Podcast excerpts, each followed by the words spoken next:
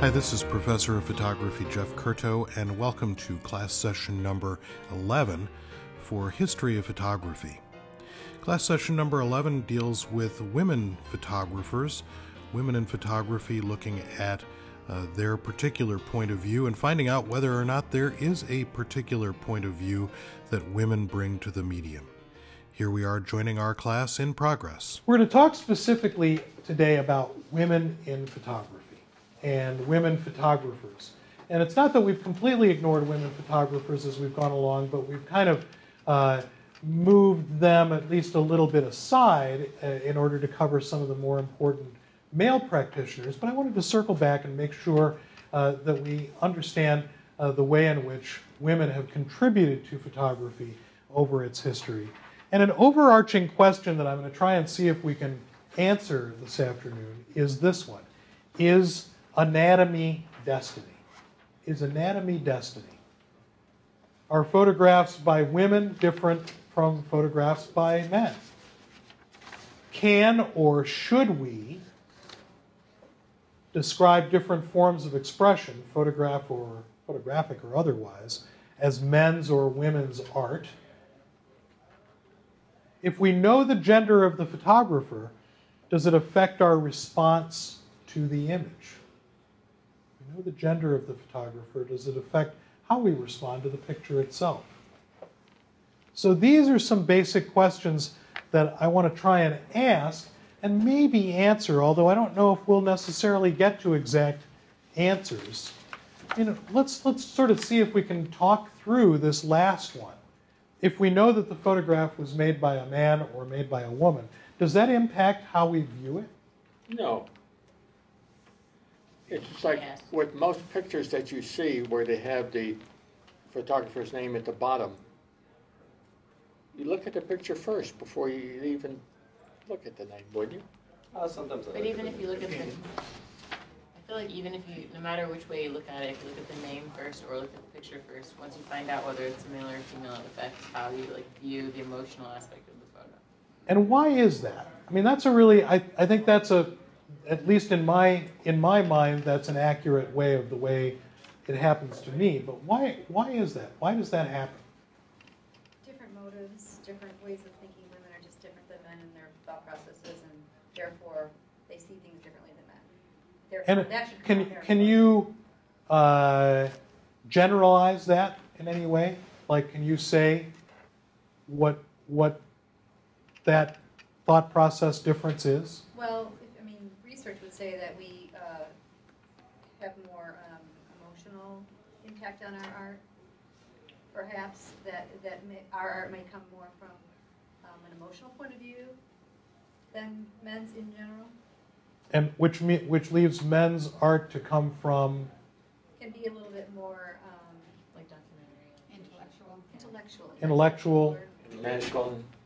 Joanne was going to say something. Well, I was going to say the emotional part, but the opposite of that would be the men's being more um, intellectual. And that's such a generalization, but. It is. So- Well, and and in fact, sort of intriguingly, we're going to go on to make some presumptions and generalizations uh, to try and like because this is kind of a tough nut to crack in a way to ask some of these questions about whether there is any kind of a gender divide, whether anatomy is destiny in photography.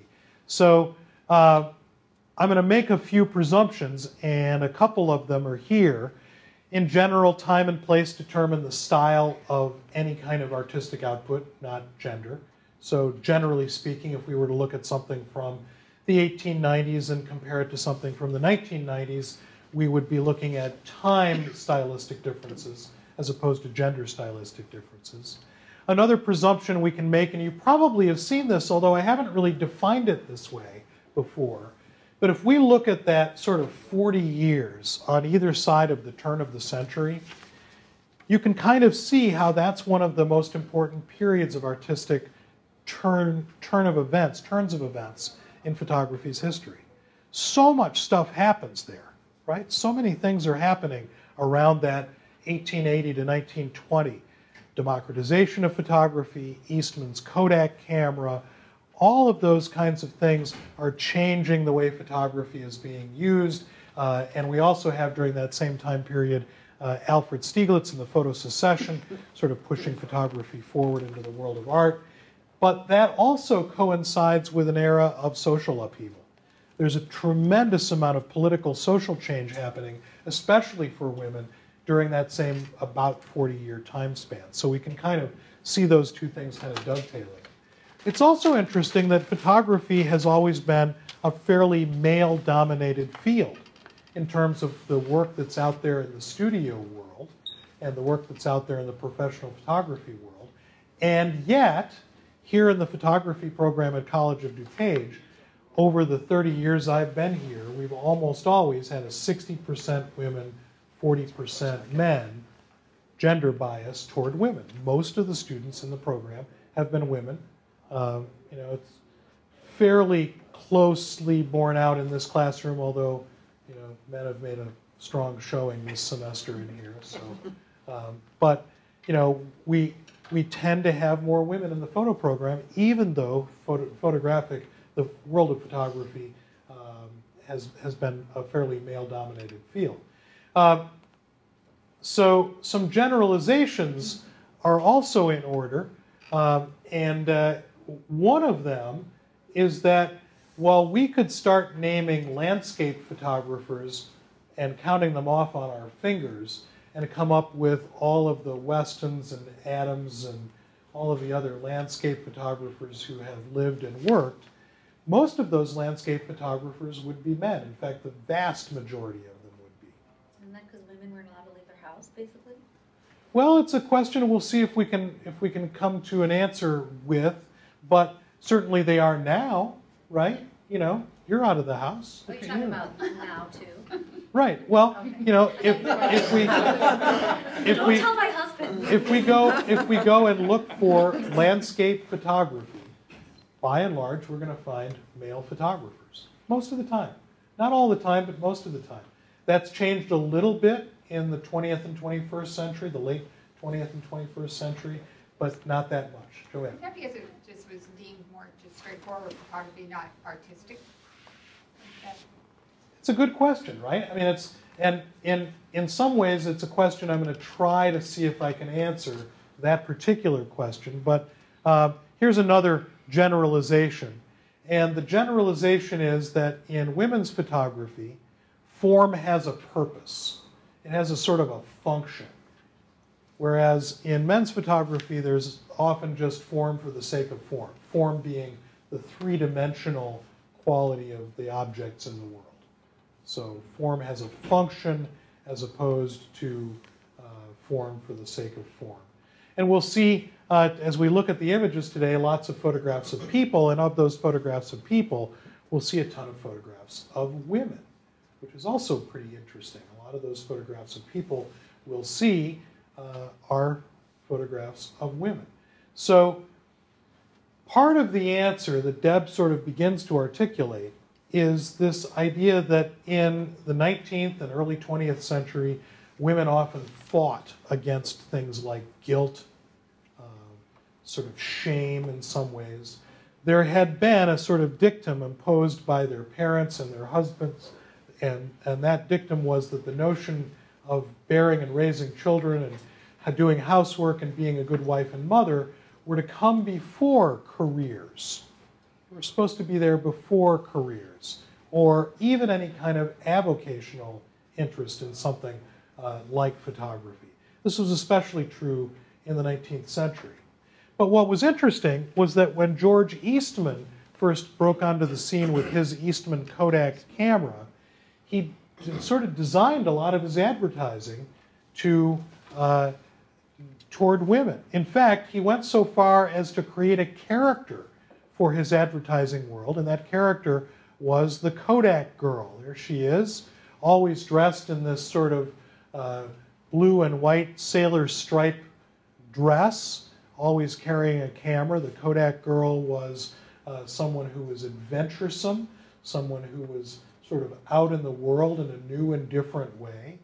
Uh, and you have to remember that Eastman had come through a time period when uh, women were sort of shunned aside for any kind of technological enterprise.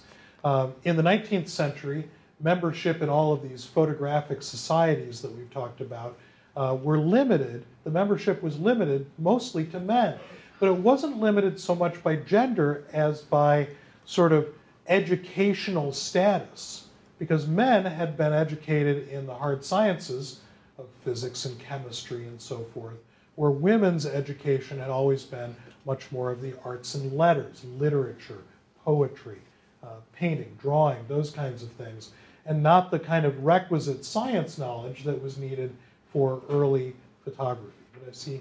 I was with a say, did he uh, use the Kodak girl because women in art, or because the new camera was less scientific? The, le- the new camera was less scientific. It was easy to use. You press the button, we do the rest, right? That was Eastman's mantra. Eastman's idea was that photography could now be a completely democratic function. So- A whole new market, right? Say again? He saw a whole new market. He saw a whole new market, and he's clearly marketing to it. The Kodak Simplicity, you know, vacation all the more if you. Kodak. Right? The Not only- simple? Yeah, not only all the joys that others have, but pictures besides, pictures of cherished hobbies and of all the scenes that most appeal to one. Anybody can make good pictures by the Kodak system. It's all by daylight now, and the Kodak developing machine has abolished the dark room. So Kodak's $5 to $75, depending on the complexity of the camera. So uh, by the time Eastman had come up with his Kodak camera in 1888, thousands of men and women were interested in making photographs. Um, and women adopted the camera in a particularly sort of uh, aggressive way uh, because, as one critic said about the camera, a camera like the Kodak was, quote, so convenient that a lady might, without any, attracting any attention, go out upon Broadway and take a series of photographs, feeling perfectly sure that she would attract no more attention than she would if she carried a work basket. So I'll give you that again really kind of quickly. A lady might, without attracting any attention, go out upon Broadway and feel perfectly sure she would attract no more attention than she would if she carried a work basket. So, what does that mean? What's a work basket? What's a work basket? Sewing. Sewing, knitting, needlepoint, you know, something that something that occupied her hands and would have been considered normal, right? You know, a lady carrying a basket of sewing or a basket of knitting or some other handwork would be considered normal. So this social critic says that a lady might, without attracting any attention, what's that about? Like it won't be weird. Like she's invisible. Nobody's paying any attention to her, period. Because She's female, women were supposed to be subordinate. You want it- s- you want it to look seen like not heard. seen but not heard, right? Yeah. They're not supposed to make any fuss. So the camera becomes a symbol of something that they can do that doesn't put them in the sort of critical eye of the public in some way. So that all falls into some other pieces of technology that are interesting to, to note that are happening about this same time. And those pieces of technology um, are things like the steamship, the railway, and the Singer sewing machine. The Singer sewing machine, which joined Eastman's Kodak camera um, in, uh, in, in being an important technological thing of the day. So, uh,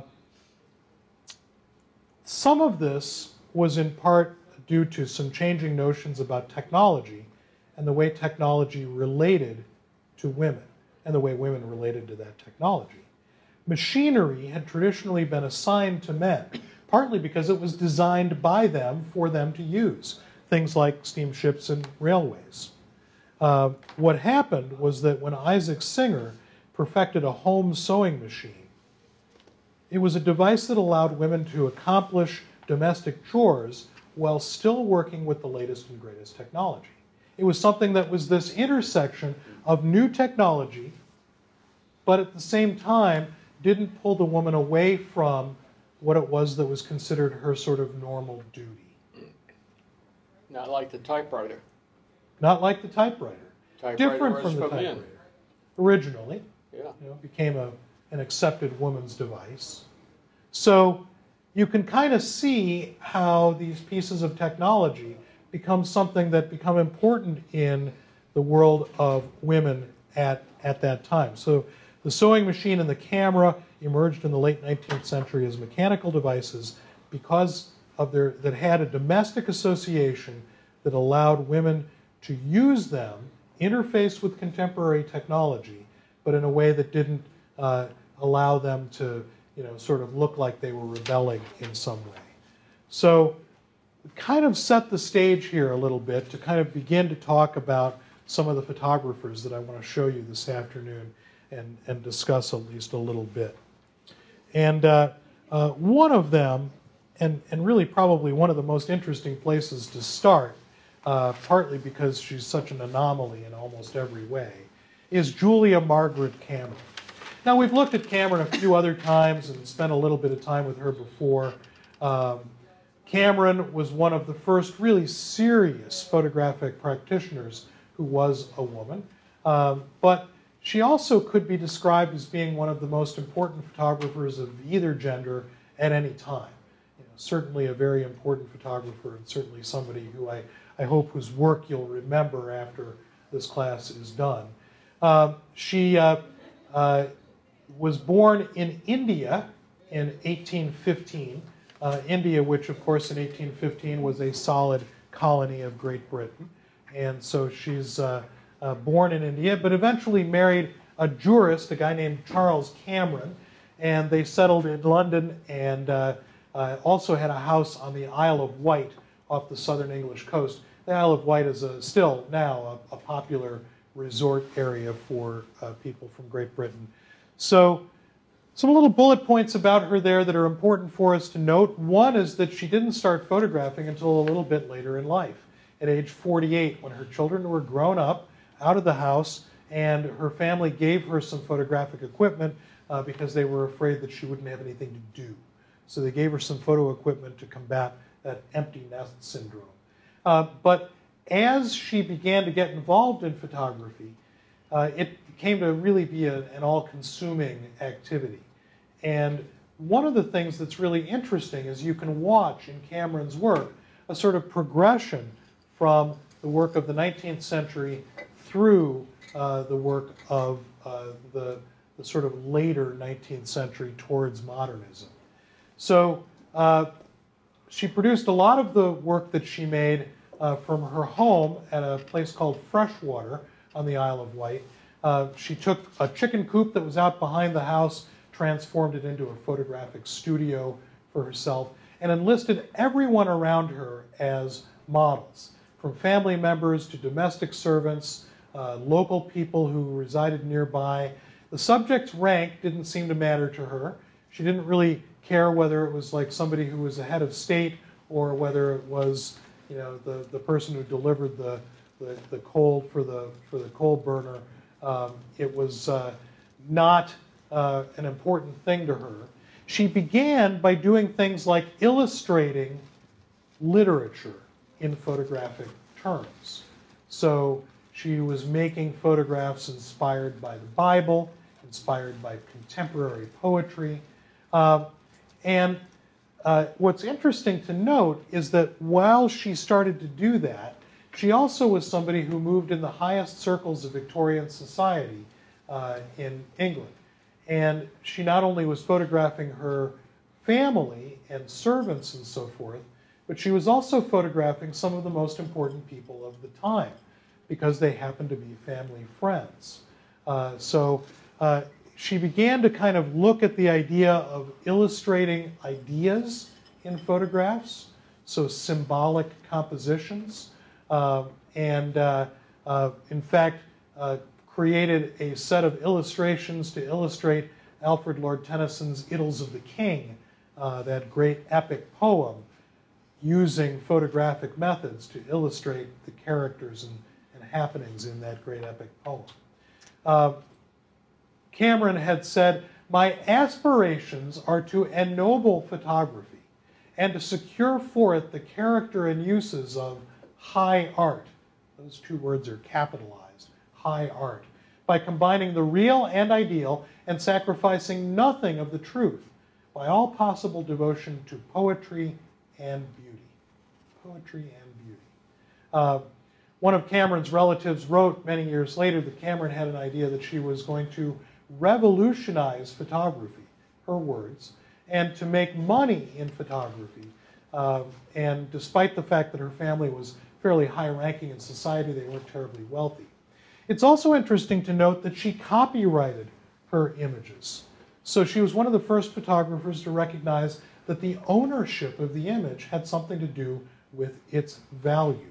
In her time, she was praised for her artistry, uh, but chided for uh, the sort of sloppy technical things that she did, oftentimes having a camera that wasn't quite in focus, partly because she believed that the picture was prettier when it was slightly blurry, or if she tapped the camera a little bit during the exposure. So apparently she wasn't the greatest technician ever, uh, but she certainly was able to make uh, some really evocative images. Uh, the man on the right is her husband, Charles Hay Cameron, and here, of course, is Alfred Lord Tennyson. And you may recall that we've looked at some other photographs by Cameron of Darwin and some other important people of, of the time period.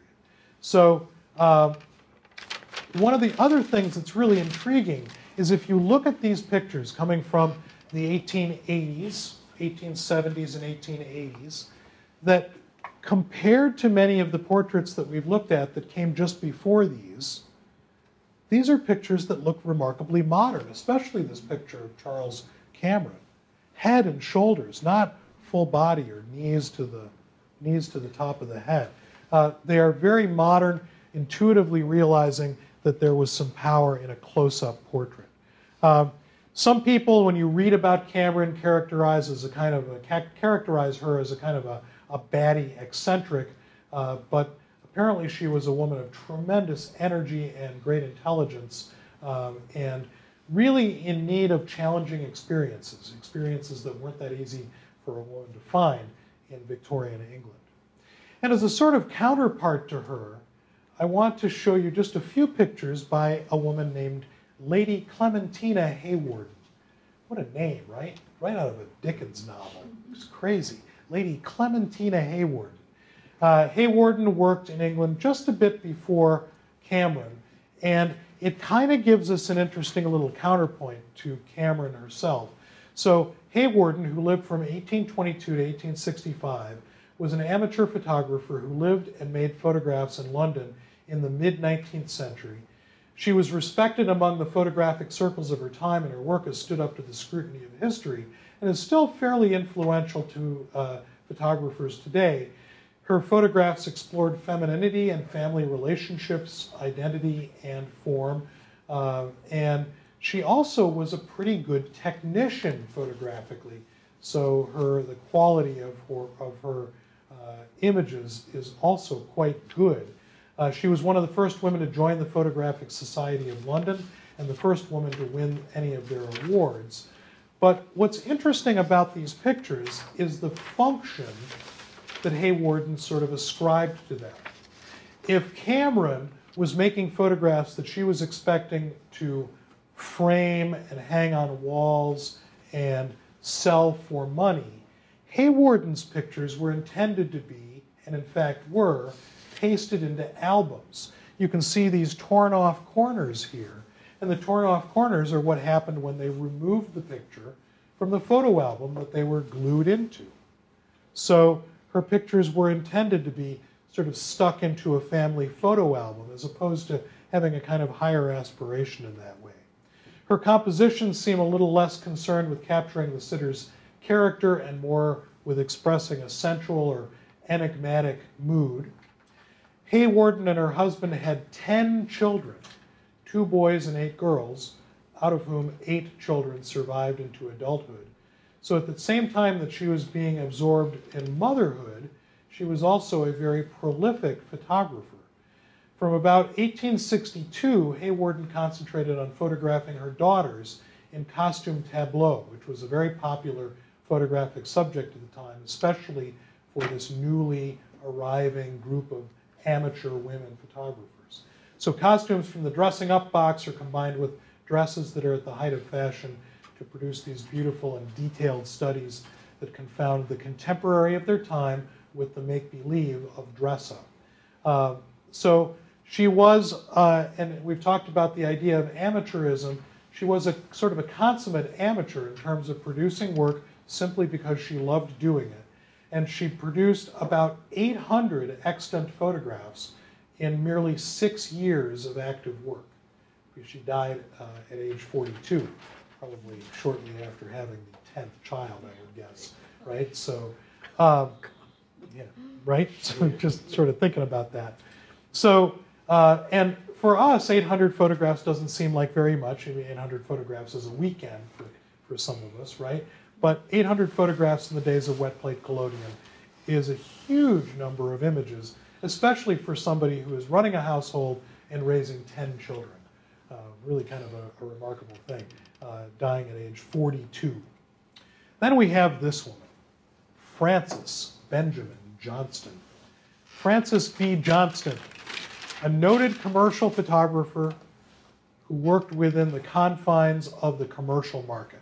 She was really interested in having a life uh, that uh, was uh, that allowed photography to, to be a, a sort of primary living for her. Um, but she was also a progressive. She was somebody who was sort of out there and trying new things and uh, doing new things, and perhaps would have been uh, regardless. So here is her self portrait. Let's look at it a little bit bigger. So her self portrait shows her sitting with her skirts hiked well above her ankle, a beer stein in one hand, Oh, and no. a cigarette in the other hand. Oh, Adam. what is And- the world coming to? Up at the top on the mantelpiece are photographs of her discarded lovers. Really? Madam. And yet, where is she? She's happy. Home in front of the fireplace. She's home by the hearth, right? She's home by the hearth.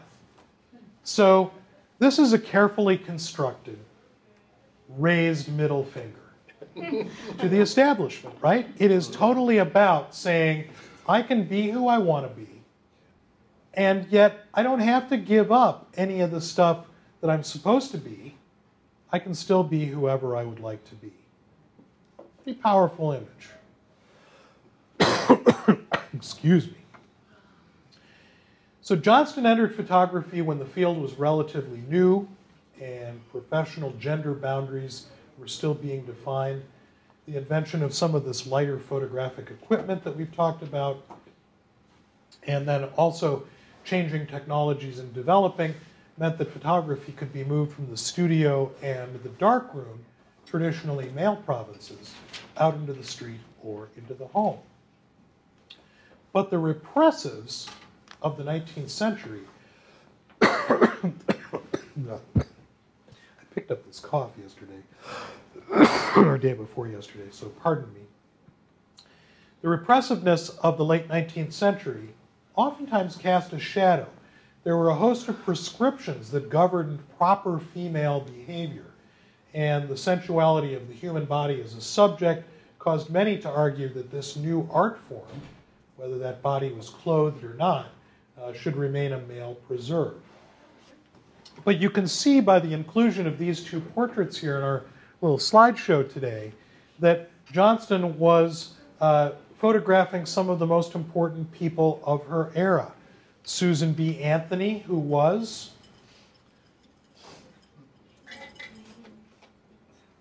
on a coin. on a coin. Why is Susan B. Anthony on a coin?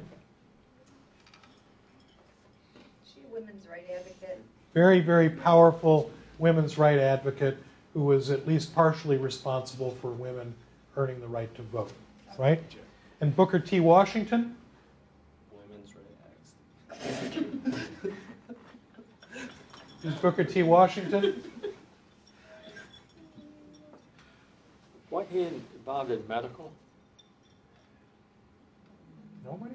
Nobody got Booker T. Washington? I know the name, No, it's not so long, I haven't- Peanuts. but Very, No, that was a George very, Washington very important uh, uh, uh, person in the. He, he had been very influential during uh, the the sort of freedom movement from slavery, uh, but more importantly, he went on to become uh, a very, very important publisher of ideas about humanistic thought and rights. Right, so very important, uh, very important uh, African American uh, person. So and Mark Twain, and then the wedding photograph for Alice Roosevelt, the daughter of the president. So she had studied, the photographer Johnston had studied uh, art in Paris and Washington and had worked for periodicals, writing and illustrating her articles. She then began to take her own photographs and embarked on a campaign to promote greater recognition of women in photographic circles, primarily in America. Um, and she also had been very, very involved in looking at equality for all people, whether they were women or men, uh, minorities or not. So uh, she was uh, um, somebody who really felt that all that was required to sort of break through the chains that had previously been there, all that was required was, uh, as she put it, to be an energetic, ambitious woman with even ordinary opportunities. With those, success is always possible. Hard, uh, intelligent, and conscientious work seldom fails to develop small beginnings into large results. So, uh, active, working, pressuring, pushing, moving forward. This photograph was made um, uh, as an advertising photograph. Uh, it was uh, made as an advertising photograph for Hampton University, which is a historically black university located in Hampton, Virginia, in, in the U.S. Founded in, in 1868 uh, by black and white leaders of the American Missionary Association after the American Civil War to provide education to newly freed slaves. Um, and you know, it's a it's a terrific photograph on a number of levels. I mean, one, it obviously shows these guys at work, uh, and is clearly staged, but really quite uh, quite really nice in its composition in terms of how she's put the image together. It seems rather modern in, in, in clarity and much different than other photos I've seen from that same era, from that same year even. You know some of that and and I, I will i will tell you remind you again that you know sometimes the pictures we see on screen aren't as pristine or perfect as the original would have been simply because of the generational loss of all of the different ways that the pictures have come to us so this one i think is a more modern scan It's from almost the 20th century though. um, and and it is it is also in the yeah, the the dawn of the 20th century so technology is moving Uh, are all the women? I remember two of them are, but are most of them from well-to-do families, or Generally speaking, yes, uh, but not always. Okay. Uh, and you know, we'll we'll sort of actually this is a, a, a pretty good example, and then we'll come to another one here before we before we take a break. Um, Gertruda Käsebier. Uh, Käsebier uh, was a member of the Photo Secession. You may recall that we looked at her when we looked at the Photo Secessionist photographers, uh, and that she was a successful New York City portrait photographer making art portraits. So her pictures were uh, um, much, uh, uh, much prized because they were not standard portraits. She classified them as art portraits. Again, began photographing a little bit later in her life as opposed to doing it from the teen years or you know, early 20s. Um, her photographs were often characterized, at least at first, by soft focus, by backlighting, often being printed on textured paper, and they're primarily allegorical studies of mothers and daughters, but also include portraits of her relatively affluent clients, although she wasn't terribly affluent herself. Um, so, after my babies came, said Käsebier, I determined that I would use the brush, meaning that she would learn how to paint. I wanted to hold their lovely little faces. So I went to art school. but art takes long study, and childhood is fleeting. So I chose a quicker method photography. Children and motherhood, therefore, appear as frequent themes in her photographs. Uh, and what's interesting to note is that woman as mother, from the beginning of women doing photography, had been a pretty common theme because it was seen as being close to what it was that women should be doing. Uh, so, in this context, gender becomes especially meaningful because of the relationship between the social, so, social ideology and the artist's personal lives. And uh, uh, Käsebier's most often quoted advice was this I earnestly advise women of artistic tastes to train for the unworked field of modern photography.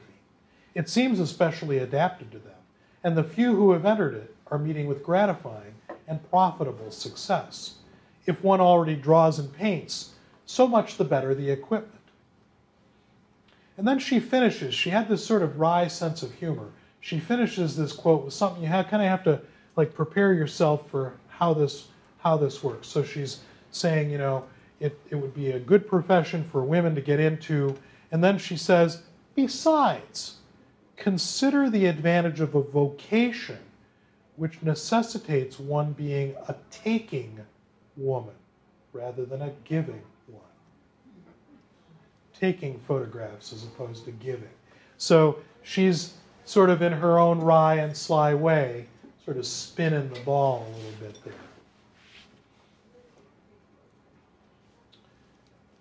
All right, let's do one, one more here. Anne Brigman. Anne Brigman, another member of the photo secession, uh, whose work and life manifested a fairly radical vision. Her lifestyle included separation from her husband to pursue, pursue her photographic work. And that work utilized the traditional language of Romanticism to express her revolutionary belief in a woman's freedom to follow her own destiny.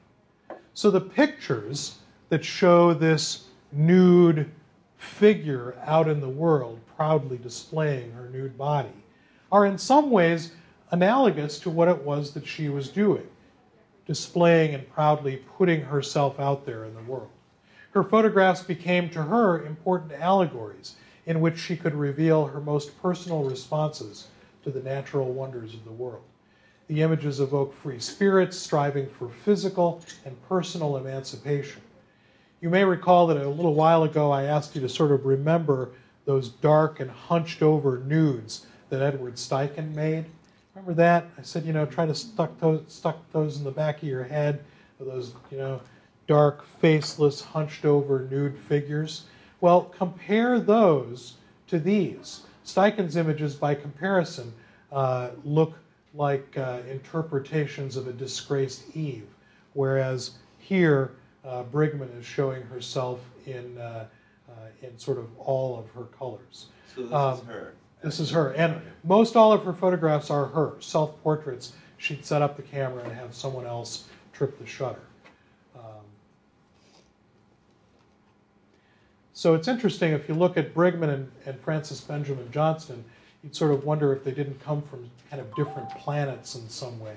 But then there's a common thread, and that common thread is rebellion. Both women are telling us that an old order was ending and something new was happening, and, and in fact, soon it did because after World, War I, both artistic revolution and women's suffrage had taken place, and we now had uh, women voting and doing a bunch of other things that they hadn't done before. So, Chansonetta, crazy name, right? Chansonetta Stanley Emmons. Stanley, her maiden name, is also the name of her brothers who invented a car driven by steam, the Stanley steamers. So, uh, Emmons was a relatively uh, a woman from a, a- an inventive and resourceful family, um, and uh, her husband died in 1898, and she used photography as a means of both emotional support and financial support. Um, and you know, here she was, a woman and a photographer at a time when being either one placed someone uh, a little bit outside the accepted parameters of the art world, but she was uh, obliged to be pretty resourceful when she fashioned a career. Uh, and she created images that alluded to an earlier time, inspiring some nostalgia for a way of life in eclipse. So she's known for some really beautiful and, and oftentimes kind of touching scenes of rural Maine, um, where um, the photographs that she made were photographs of, of sort of things that we take for granted in some ways, uh, things that are sort of normal, you know, sitting with your beloved outside on a beautiful summer day or on the porch or sitting around the dinner table or watching the ocean. Uh, so, one of the things that's interesting is that the whole concept of sort of genre uh, photography, uh, the genre of photography of um, you know, sort of the domestic world, really hadn't been invented yet. And so, you know, here's Chansonetta Stanley Emmons kind of exploring that, exploring that world. So. And then there's Imogen Cunningham. Imogen Cunningham, who uh, was born in 1883, died in 1976. Everybody get their name on the sign-in sheet? Cool. So 1888, 1883 rather, than 1976. So she began photographing in 1901, and she photographed until about a week before she died in 1976. A 75-year career in photography, which in and itself is pretty remarkable. But now, let's add another sort of little bit of spin to it that her 75 year career in photography, which ended at her death in 1976, when she died, she had been practicing photography for more than half of the history of the medium. Sort of take a second to absorb that. She died in 1976, and when she died, she'd been photographing for more than half of the history of the medium of photography.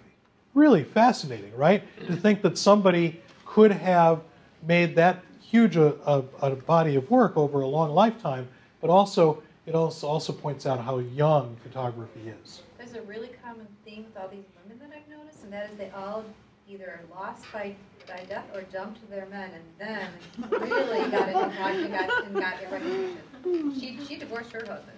Exactly. So it's it, it is it is interesting, right? So uh, and and we'll we'll kind of we'll uh, I'll I'll in some ways kind of address that here coming up. But it, it's interesting that you note that because it is a kind of a common a common thread. Uh, she was also a group of a part of that group F64 that we talked about. Uh, Weston Adams, Morley Baer, uh, a number of other West Coast photographers, and uh, because of that, she is often considered one of the pioneers of modernism in photography. What's interesting is that she started out uh, photographing uh, in the sort of soft focused pictorialist vein. Makes perfect sense. If she's making photographs here in the early 1900s, 1901, 1902, 1903, that she would be making photographs that were uh, sort of in the style that was normal at the time. But she's also making photographs of male nudes. A female photographer making photographs of male nudes. Male nudes had already been a sort of semi taboo subject uh, for a number of reasons, but the female photographer photographing a male nude uh, was something else altogether. Um, so, uh, actually, I should I should just grab this. Can I grab this from here? Well, I'll show it to you later. the The tweet that goes out with this has Imogen Cunningham uh, being interviewed by Johnny Carson. And I'll maybe we'll we'll circle back to it at the end of class because it's just it's classic. It's so incredibly great. So in addition to that kind of form, she eventually, like Weston did, remember she's a group F64 person, so like Weston did, she eventually kind of gets rid of that soft focus mentality, begins photographing with small apertures, lots of depth of field, larger format cameras, so forth and so on, and making photographs that have a real formalist quality to them, uh, but also really looking in many ways at uh, subject matter that is in every possible way, sort of feminine subject matter, flowers often referred to as being a sort of feminine subject matter, but at the same time, trying things that are way outside the box. One of the coolest parts about Imogen Cunningham is that she's a photographer who changed with her time.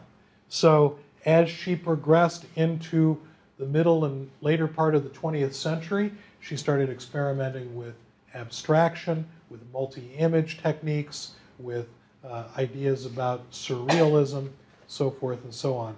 Really, really interesting photographer, um, and certainly one of the one of the most interesting photographers to, if, if for no other reason than for how long she practiced photography.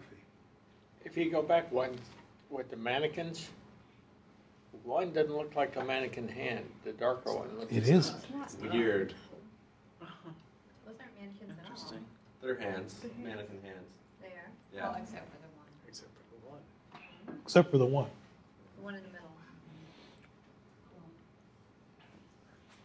So Dorothea Lange. Now we've looked at Lange a couple of times, so uh, we won't spend a, a ton of time on her, uh, but to sort of discuss a, a few ideas about Lange that are important for us to think about. Uh, one is that she's a photographer who had a huge impact on uh, American photography because of her work with the Farm Security Administration and uh, the, the photographs that she produced through the FSA uh, for that. Uh, and also because of the way in which she approached the kind of work that she did with a real respect for the people that she met and the people who were even the people who aren't in this photograph but who were displaced by the big corporate farming conglomerate that had created uh, that situation there. Um, a year before she died, she summed up her new vision, or her vision rather, of the special role of the woman artist, saying that compared to a man's work, there was a sharp difference or a gulf. The woman's role is immeasurably more complicated, she said. There are not many first class women producers, not many. Women produce in other ways. Where they do both, there is conflict. Where they do both, there is conflict. So, which kind of gets at at least a little bit of what Deb was talking about. We'll sort of flesh that out here in a second. so, uh, it's, uh, it's rare that we get a chance to hear a photographer describe the process by which they made photographs. Um, and uh, here is the photograph that we've used in a number of different places throughout our time together this semester Migrant Mother, Dorothea Lange's best known photograph. But here is Lange describing what it is that she did when making this photograph. And here are the pictures in sequential order. I saw and approached the hungry and desperate mother as if drawn by a magnet. I do not remember how I explained my presence or my camera to her, but I do remember she asked me no questions. I made five exposures, working closer and closer from the same direction. I did not ask her name or her history. She told me her age, that she was 32. She said that they had been living on frozen vegetables from the surrounding fields and birds that the children had killed. She had just sold the tires from her car to buy food. There she sat in that lean to tent with her children huddled around her and seemed to know that my pictures might help her. And so she helped me. There was a sort of equality about it. That's from Popular Photography magazine, February of 1960, when Dorothea Lange recounted making the photographs that led up to Migrant Mother. I left Oklahoma in nineteen twenty-five and went to Oroville. That's where that, them, them three girls, his dad died, was in Oroville, nineteen thirty-one. And I was twenty-eight years old, and I had five kids, and that one was on the road. She never even saw her daddy. She was born after he died. Very hard. Very hard. And cheap. I picked cotton in Firebaugh. When that girl there was about two years old, I picked cotton in Firebaugh for fifty cents a hundred. A hundred weight. A hundred pounds. How much did you 50 take in a day then? I generally pick around fifty, five hundred. I didn't even weigh a hundred pounds. I lived down in Chester and I'd leave home before daylight and come in after dark. Just existed, you know, we, uh, any way we lived, we survived, let's put it that way. I walked from what they call the Hoover Campground, right there at the bridge. I walked from there to way down on, um, First Street and worked at a penny a dish down there for fifty cents a day and the leftovers. Know, they gave me what was left over to take home. Maybe sometimes I carry home two water buckets full. Well, I started, we started from LA to Watsonville. And the timing chain broke on my car, and I had a guy to put in this pecan in uh, Nipomo. I started to cook dinner for my kids, and all the little kids around the camp come in, can I have a bite, can I have a bite? But they was hungry, them people was. And um, I got my car fixed, and I was just getting ready to pull out when she come back and snapped my picture. I come to this town in 1945. I transferred from, from Whittier State to Modesto. And when this hospital opened up out here, I went to work there.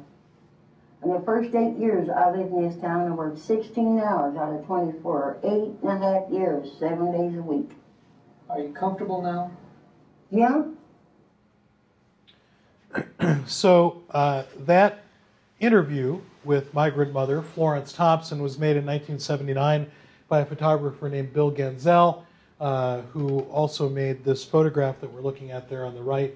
Florence Thompson died in 1983, um, and uh, here is Ganzel's photograph of Florence Thompson and her three children, uh, her three daughters. So it's interesting, isn't it, to sort of see where this picture that we've seen so many times kind of takes us uh, through and what happens at the end of it. Um, and really interesting on a number of levels. Uh, one of the things that I'd like you to sort of consider is what it would have been like to have been Florence Thompson, not only during her youth when she struggled and you know worked very, very, very hard uh, for very little money, uh, helping her kids uh, survive, uh, but also what it would be like to have been the name, or, or rather the face, associated with the Depression. You know, what it would be like to become the icon of a particular time period in American history, in world history. In fact, I just saw this just the other day. It was on the internet, it flashed by me, so I didn't get a chance to sort of save it and show it to you, but it was this, this migrant mother photograph was used to describe something about the economy. You know, it was a story about the economy, and it was not a positive story, and so they were using that photograph. There's a It- book uh, now on the bestseller list with her photograph. And it's um, a story about depression, you know, the lives of, yeah, maybe it's the same thing, but.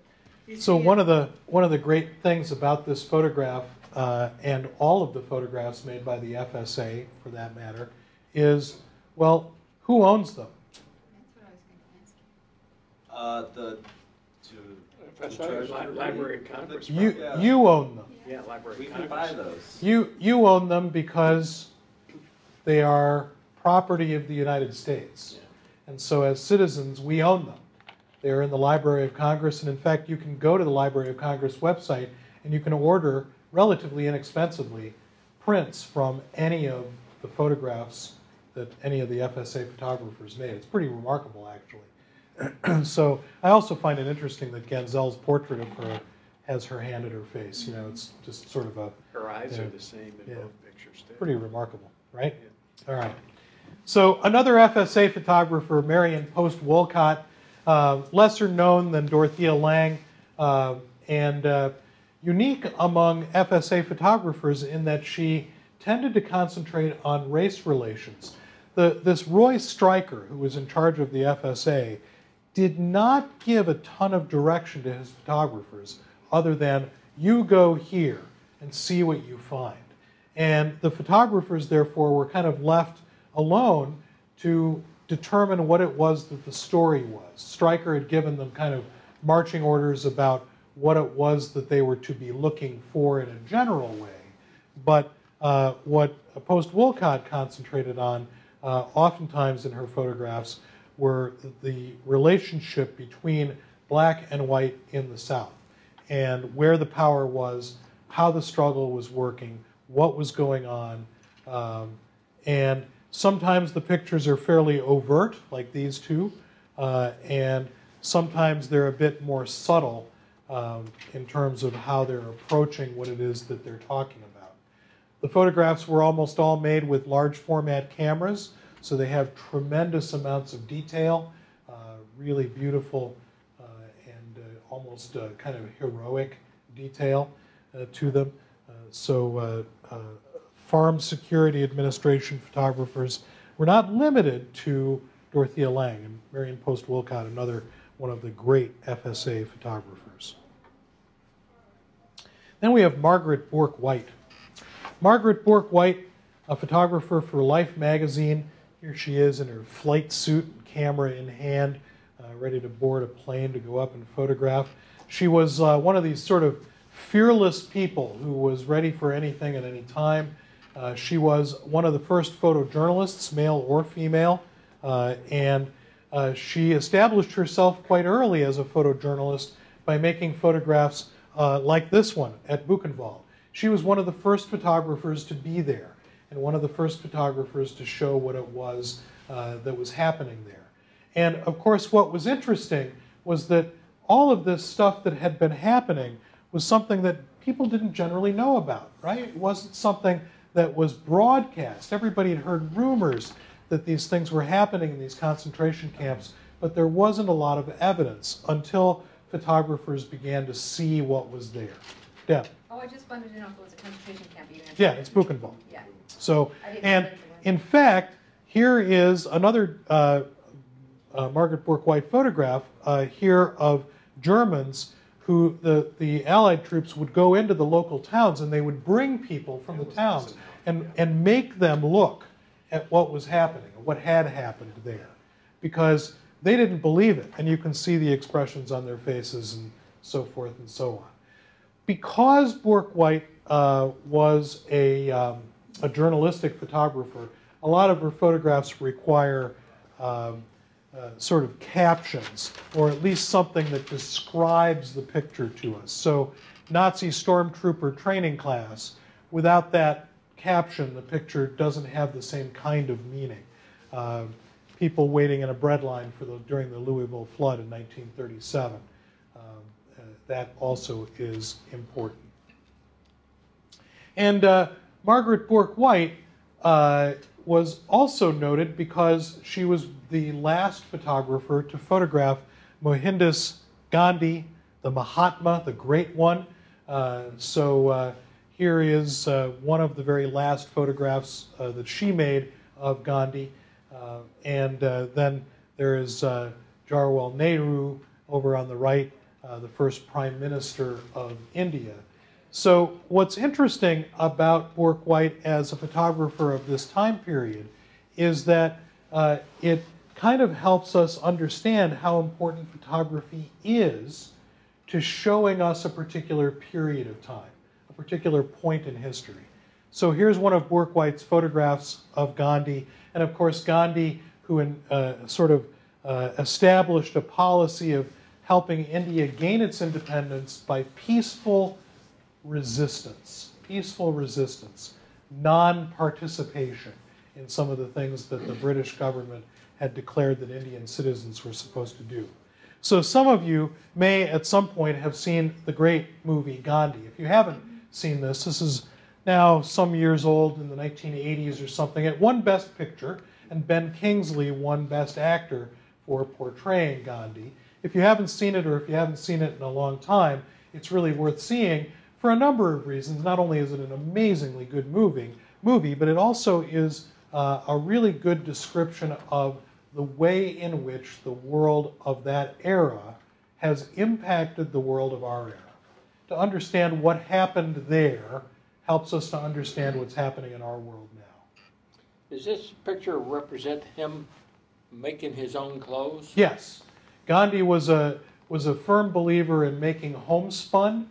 Uh, he believed that uh, because because so much of India was given over to uh, British landowners whose product went elsewhere and then was sold back to Indian citizens at inflated prices, Gandhi encouraged every Indian citizen to not buy British import cotton clothing because it was cotton that had come from India, gone to England to be made into cloth, and then sold back to Indian citizens at prices that were far beyond what they could afford. So he told everyone, make your own clothes. So, what's interesting about uh, the movie Gandhi is that uh, Candice Bergen plays Margaret Bourke White in the movie. And uh, does anybody remember seeing Gandhi a long time ago? Some of you may have seen it a long time ago. Really well worth a, a look see now just because it's such a great movie. So here's Candice Bergen as, as Margaret Bourke White, and she does a tremendous job. Um, use the worst form of violence. But do you really believe you could use nonviolence against someone like Hitler? What you cannot do is accept injustice from Hitler or anyone. You must make the injustice visible. Candice Bergen. You're a temptress. Just an admirer. Nothing's more dangerous. So Bergen is fabulous, fabulous in this movie, if for no other reason than she looks like she knows how to handle the 4x5 speed graphic that uh, that she uses. She looks like looks like and acts like a photographer in the movie, which is really tremendous. Uh, so, so the reason I've paused here is that Margaret Bourke White, as portrayed uh, by Candice Bergen in the movie Gandhi, uh, White recorded one of the most important and interesting migrations of people in the history of the world. So, India wins its independence from England, and as it does so, it splits into two nations. Because while Gandhi wanted very much to have all nations, all creeds, all religions under one umbrella of India, uh, Muhammad Ali Jinnah becomes the first governor general of Pakistan because Muslims believed that they needed their own state. And so what happened was that the part of India that had been India is now a new separate country called Pakistan. And what we had was in 1947, 10 million people on the move on foot over hundreds of miles, with Hindus and Sikhs going south into India and Muslims going north into this new country of Pakistan. Uh, and the photographs of Margaret Bourke White that she made during this time period are just extraordinarily uh, moving, uh, almost, uh, almost difficult to look at. Uh, they're so heart wrenching. So here's another little snippet here. Mohandas Gandhi meets with Muhammad Ali Jinnah in an attempt to bring the Hindus and the Muslims together. In an India always torn by the strife of castes, Mahatma Gandhi has tried for some semblance of unity. Again, it is something he failed to achieve. He parted friends with Jinnah, he says, but the Indian problem remains.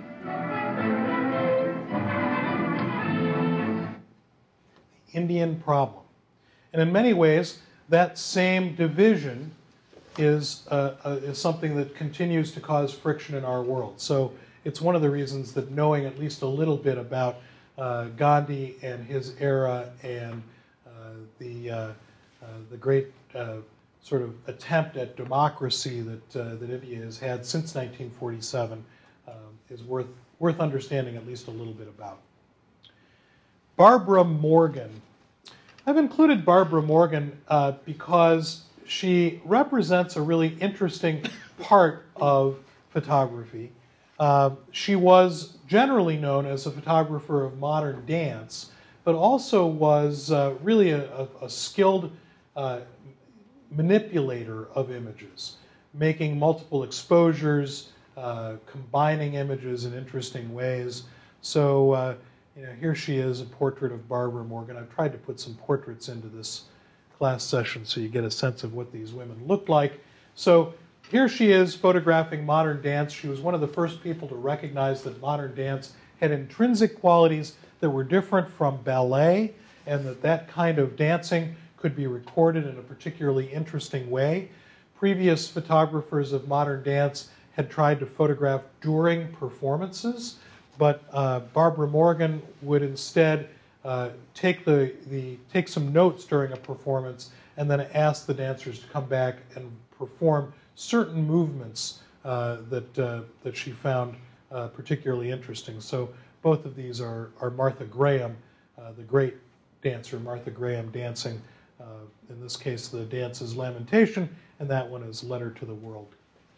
And the photograph is called Letter to the World Kick. But the other thing that, uh, that Morgan was adept at was this sort of editorialized version of a photograph where she's making pictures out of composite pieces. So, uh, an image that speaks about freedom, and then an image called Hearst Over the People. What is that about? Hearst William, over the people. William Randolph Hearst and his control over the media. So, what is William Randolph Hearst and his control over the media? Newspapers. Newspapers. Tell me more. Good. Hearst owned pretty much all the newspapers at one particular time in history. He owned almost every newspaper in America, at least all the major ones. And there was a tremendous concern that because one person owned the media at a time period when the media was predominantly newspapers, if one person owns the media, how do you get any kind of purity of information? How do you know what kind of information is pure? Very interesting in our time period now when news has become almost exclusively editorial. Somewhere there's a spin underneath, right? And we have to figure out how to kind of balance our viewing and our understanding of various news organizations to understand where the real truth lies, because every piece of news seems to be spun at us in some way. Then uh, Vivian Maier. Vivian Maier, man, this woman is uh, really, really interesting. Her story is interesting. Uh, the history of her story is interesting. Uh, and it's also interesting because she embodies that idea of an amateur photographer. Somebody who merely photographed simply because she clearly couldn't not photograph. She seemed compelled to photograph. Uh, the more we learn about her, almost the less we know in some ways. She's a woman shrouded in tremendous amounts of mystery, a woman who was a nanny as a profession almost her entire life, kept this sort of secret world of photography that nobody knew about until she died. And after she died, all of a sudden, all of these photographs come to light and go on sale at some sort of you know household auction, and a couple of different buyers end up with the photographs. And as they begin to look at them, they recognize that it's not just sort of happenstance.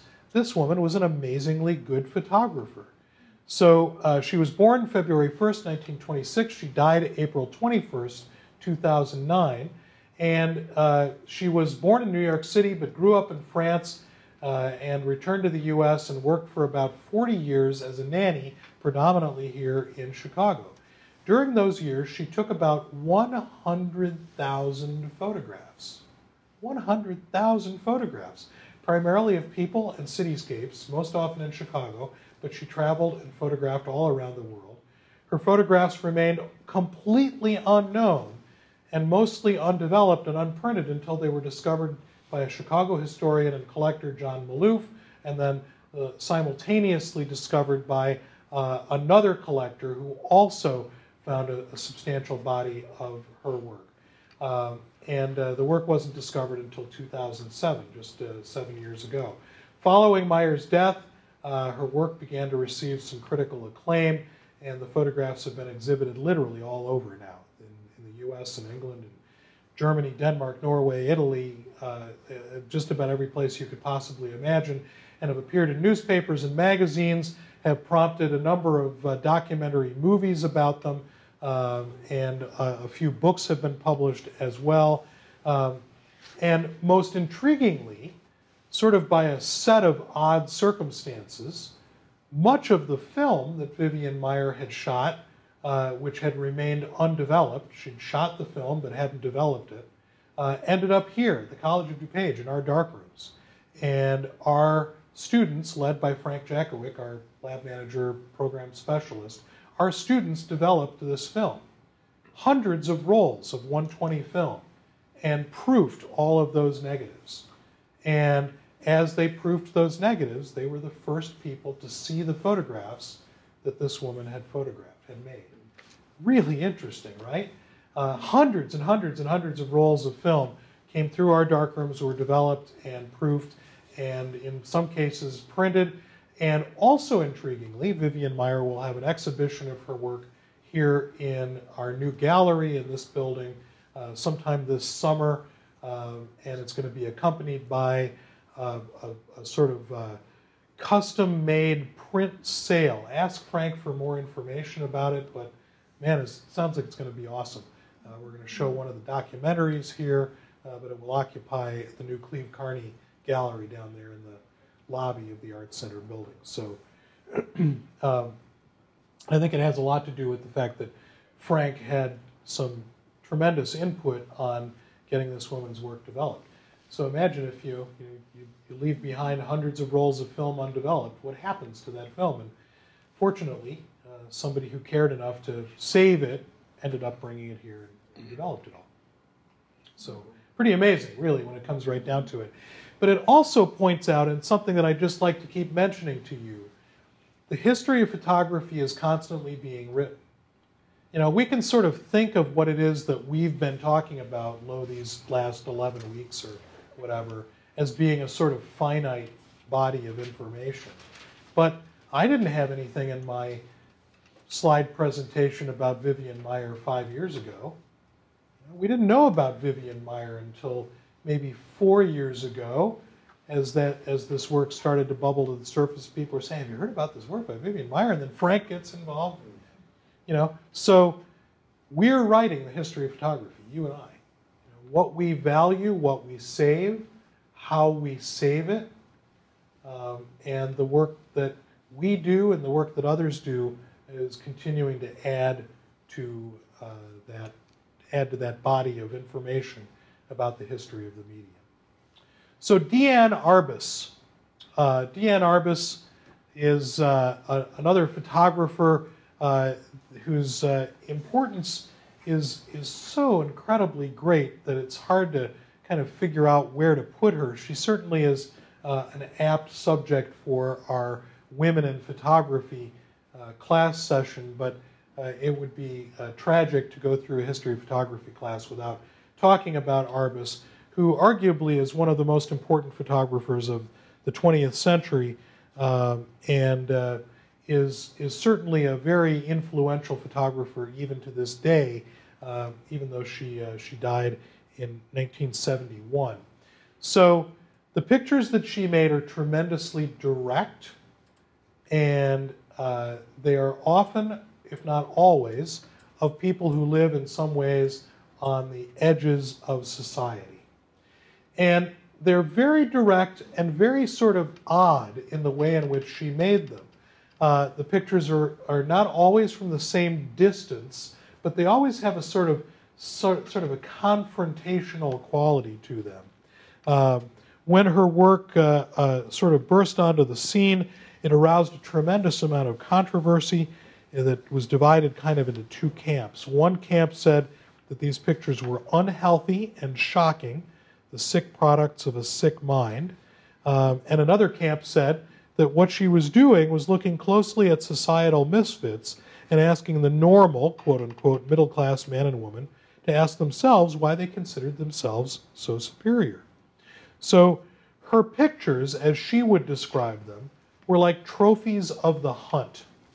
She was particularly interested in photographing uh, these people who were, in some way, sort of at the edges, at the margins in some way, whether they were dwarfs or whether they were people of society. She sort of, in some way, ended up encapsulating them all in the same kind of piece of amber somehow. She said, Freaks are born with trauma. They've already passed it by. They're aristocrats. If I were just curious, it would be very hard for me to say to someone, I wanted to come into your house and I want you to tell me the story of your life. I mean, people are going to say you're crazy. But the camera is a kind of a license. And a lot of people, they want to be paid that much attention, and it's a reasonable amount of attention to be paid. What I'm trying to describe is that it's impossible to get out of your skin and into somebody else's. And that's what all of this is a little bit about. That somebody else's tragedy is not the same as your own.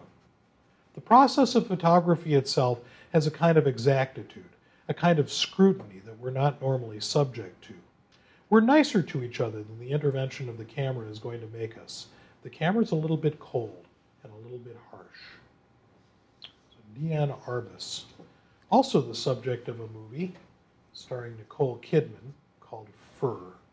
Not very good, but Nicole Kidman playing Diane Worth a shot late at night. Mm-hmm. Not that good, though. I have to tell you. Hope Nicole isn't listening.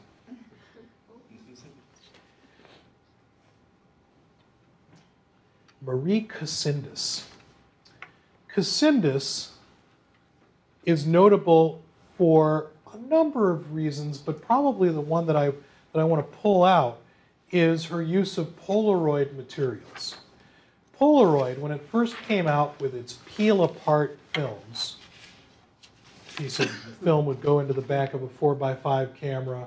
It would be pulled out and squeegeed so that some a pod of chemical would get squished in between a receiver sheet and a negative, and then peeled apart to reveal the photograph after a minute of development with these chemicals in contact with one another.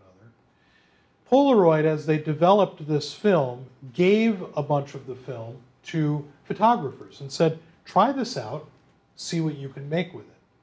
And what Cosindas said was, wow, it's like having a darkroom in the palm of my hand.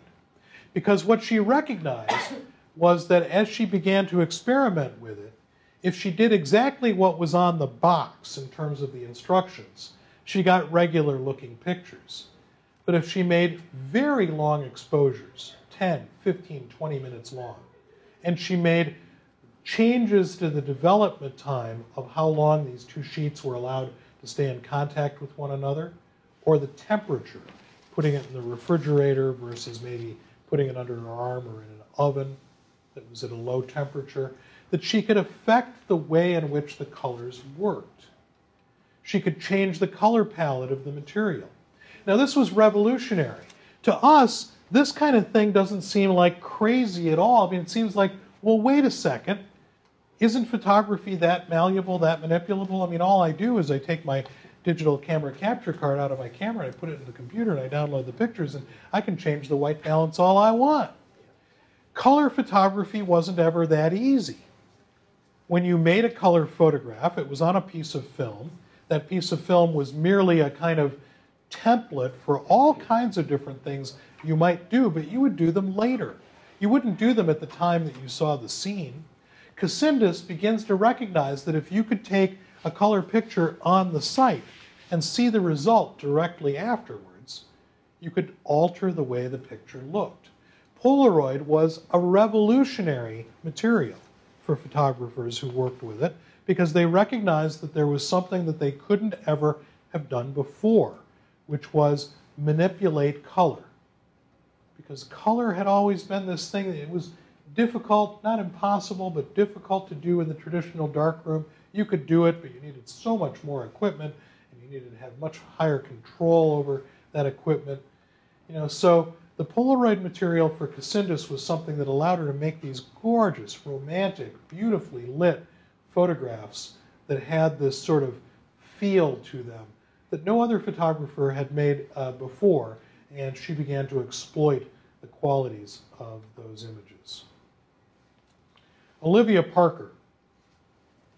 Olivia Parker in the 1980s almost single handedly helped return photography to an interest in still life. If you think about it, photography had started with still life, but really hadn't been particularly interested in it until Olivia Parker and a few other photographers, but primarily Parker, began to explore the world of still image, carefully controlled still images.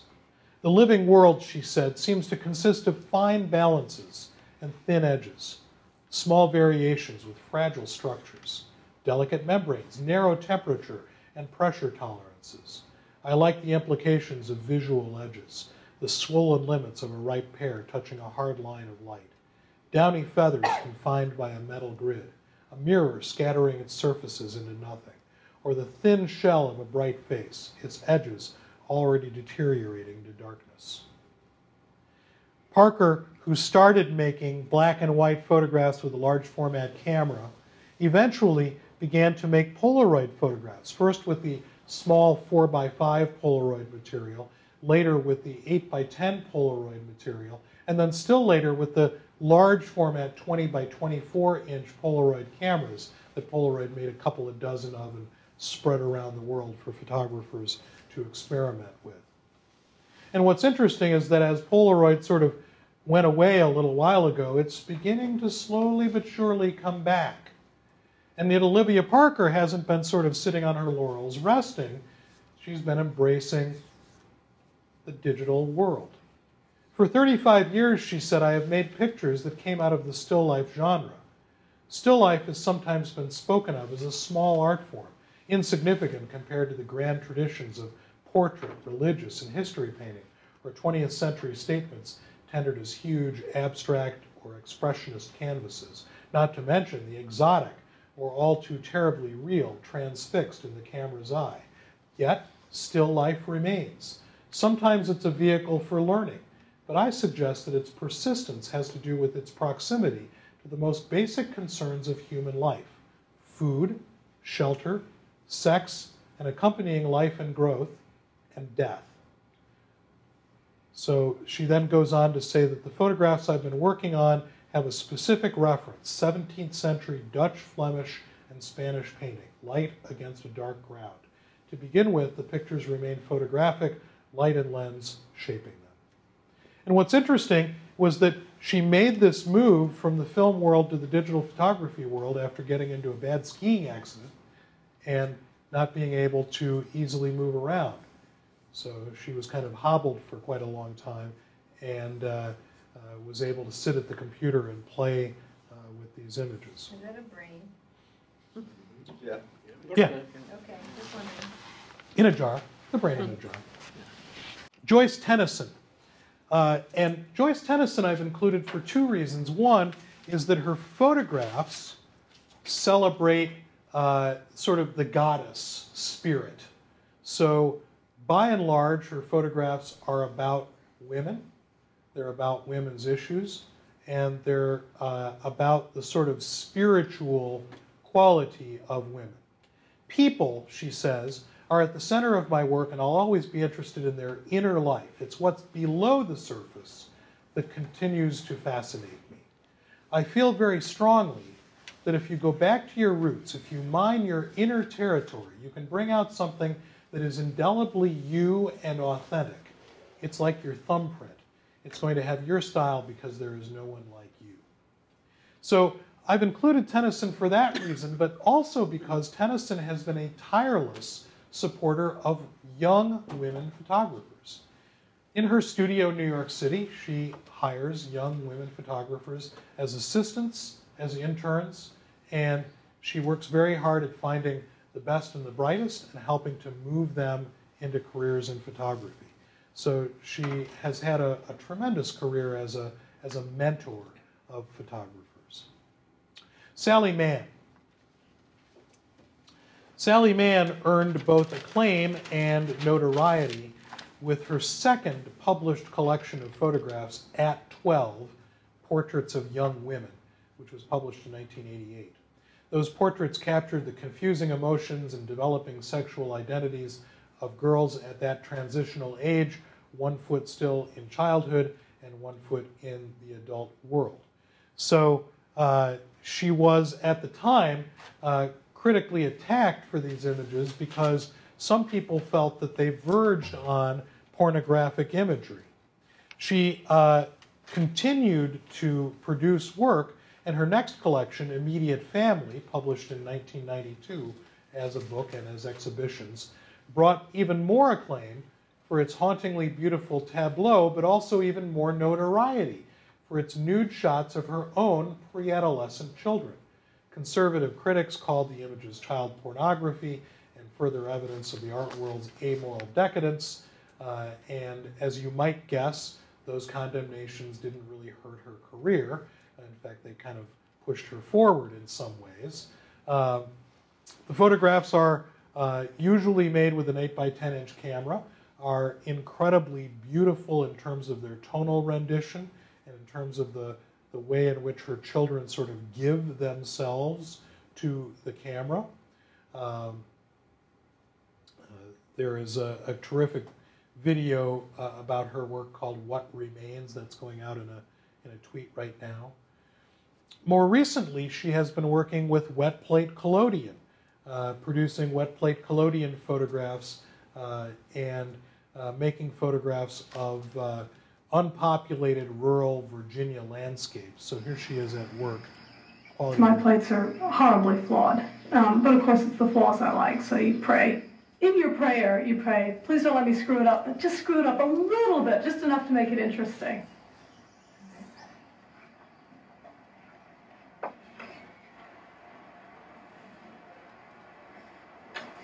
I'm so stupid. I have to use one hand to hold my shutter shut. I have to use a head keep the camera from moving. Got to be an easier way. All right, well, what do you think? 30 seconds, I'd say.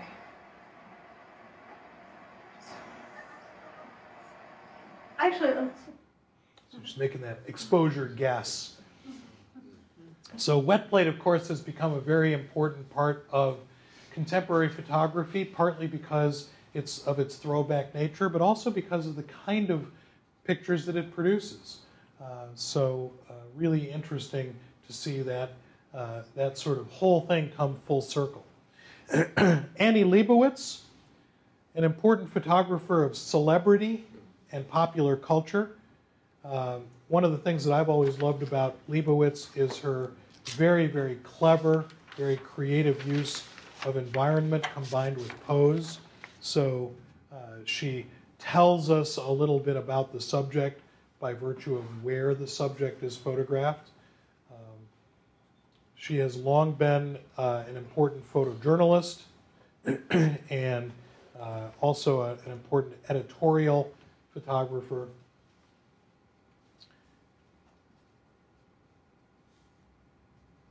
And then Carrie Mae Weems. Carrie Mae Weems is a photographer and video installation artist examining the complex and contradictory legacy of African American identity, class, and culture in the U.S.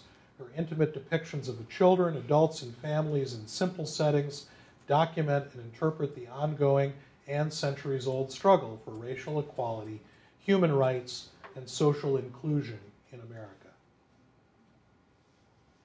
Weems was uh, fairly recently, within the last year, named a MacArthur Fellow. You know about the MacArthur Grant. The MacArthur Grant is a grant you can't apply for. They come and ask you, and they give you enough money to be able to live and work for at least one year um, on whatever it is that you want to live and work doing. Really tremendous, tremendous recognition of her work. So this uh, piece uh, or set of pieces here is uh, from the kitchen table stories, and it's uh, uh, it's sort of set up in some ways as a play, like a drama, around notions of families. Uh, what are the issues that surround monogamy and polygamy? What are the issues that surround motherhood and friendship and compassion? Um, pretty terrific stuff. Conceptual. We're going to come upon these conceptual things more and more as we hit toward the end of the semester. Mona Kuhn, interested in redefining ways of looking at the body as a residence to ourselves. Kuhn's first monograph, called Photographs, was published by uh, Steidl, very important publishing house, in 2004 and was immediately followed by Evidence in the spring of 2007. Uh, the images appearing in evidence were photographed entirely in a naturist com- community in France uh, where Mona Kuhn resides each summer. I met her. She's awesome, right? Yeah, the way she talked about how she does the photographs was because she just doesn't pick random people. She said she like took them out to lunch and got to know them for a while before she shot all of these. Which which makes perfect sense because otherwise this sort of like casual quality about the pictures wouldn't really make any, you know, it wouldn't work. Uh, I don't think in the same way. So uh, critics have said the people in Mona Kuhn's photographs are nude but not naked, completely relaxed before the camera. They give the impression that nothing could clothe them better than their own skin. With a unique style, Kuhn's intimate photographs of both young and old are sensual compositions of skin and wrinkles, light and shadows, gestures and gazes. It was Kuhn's closeness and unforced sensuality that led Bottega Veneta, uh, creative director Tomas Maier, to her approach to approach her for uh, their collection for 2011 and 12. And the art director, the creative director, said, I wanted to express a closeness in this campaign, the kind of intimacy that is at the heart of Mona's image, as well as her precise approach to light and color and the freshness of her images. Now, I brought that piece into the equation because, not just in women's photography, but in a general way, one of the things that the last decade has shown us is a tremendous crossover between um, the world of art photography and the world of commercial photography. Mona Kuhn was out there just making her pictures, making her pictures the way she wanted to make them. And somebody comes along and says, Wow, I really like the style of that image. I like the style of what you're doing, the way in which you're approaching these subjects. I'd like you to do commercial work for us.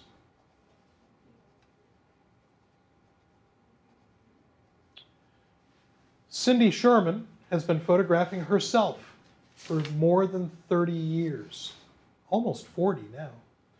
She crosses the line between a kind of sense of playfulness that we might describe as postmodernism and an examination of self. But the real question is who self is if all of the subjects of the photographs are the same person.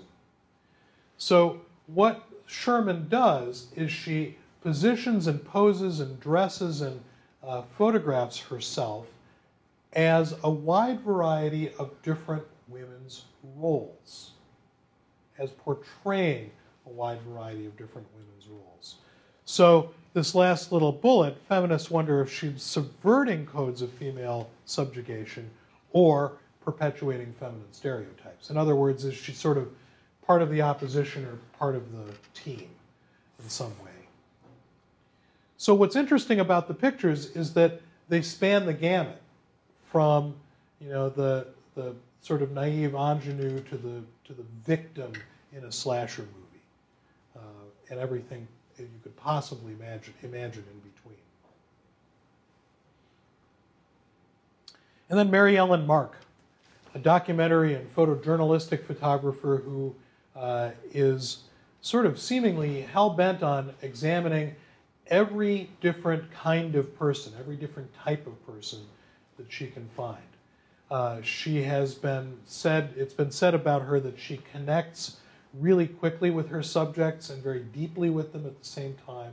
Uh, and I've included here, even though these are fairly old photographs now from the 1980s, they're my favorite of Mary Ellen Mark's photographs. They're photographs from Mother Teresa's mission in Calcutta, uh, showing Mother Teresa uh, working with the, the residents of the mission, you know, helping them, feeding them, uh, and uh, celebrating Mass with them. So, uh, really tremendous, tremendous, and tremendously interesting photographer whose work you see all the time and that work is all in, in magazines, news magazines, that sort of thing. That work is almost always directed toward some sort of humanist strategy. And then lastly, here, uh, Susan kae Grant. Susan kae Grant's work stems from her very careful examination of dream state. Dream state. she wanted to photograph what dreams look like. And to do that, she figured out that in order to know what dreams look like, she would consult dream researchers. So she went to a sleep institute and underwent a bunch of studies on her own sleep state, what it was that her brain was doing, doing during sleep. Um, and uh, then uh, she began to make photographs of what dream state feels like, or maybe what dream state looks like. The photographs are displayed in many different kinds of ways, from fairly small prints to very large prints. But at least initially, one of the ways that she wanted to display them was like this printed on thin, transparent sheets of material that were hung from the ceiling of the gallery so that as you walked around them, they moved with the current of your movement moving around the gallery. Moving these things as if uh, they were uh, in, in dream state themselves, uh, that you were inside of the dream.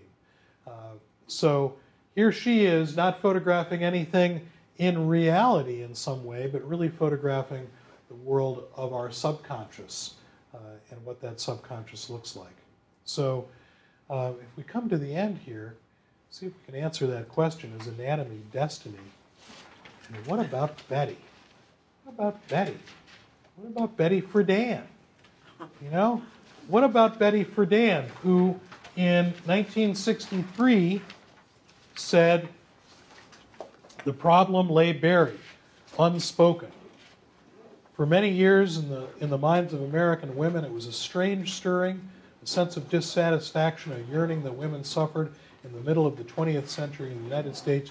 Each suburban wife struggled with it alone as she made the beds, shopped for groceries, matched slipcover material, ate peanut butter, sandwiches with her children, chauffeured Cub Scouts and brownies, lay beside her husband at night. She was afraid to ask, even uh, ask even of herself the silent question, "Is this all?" Does that still exist? Oh, yeah. Deb says yes. Mike says yes.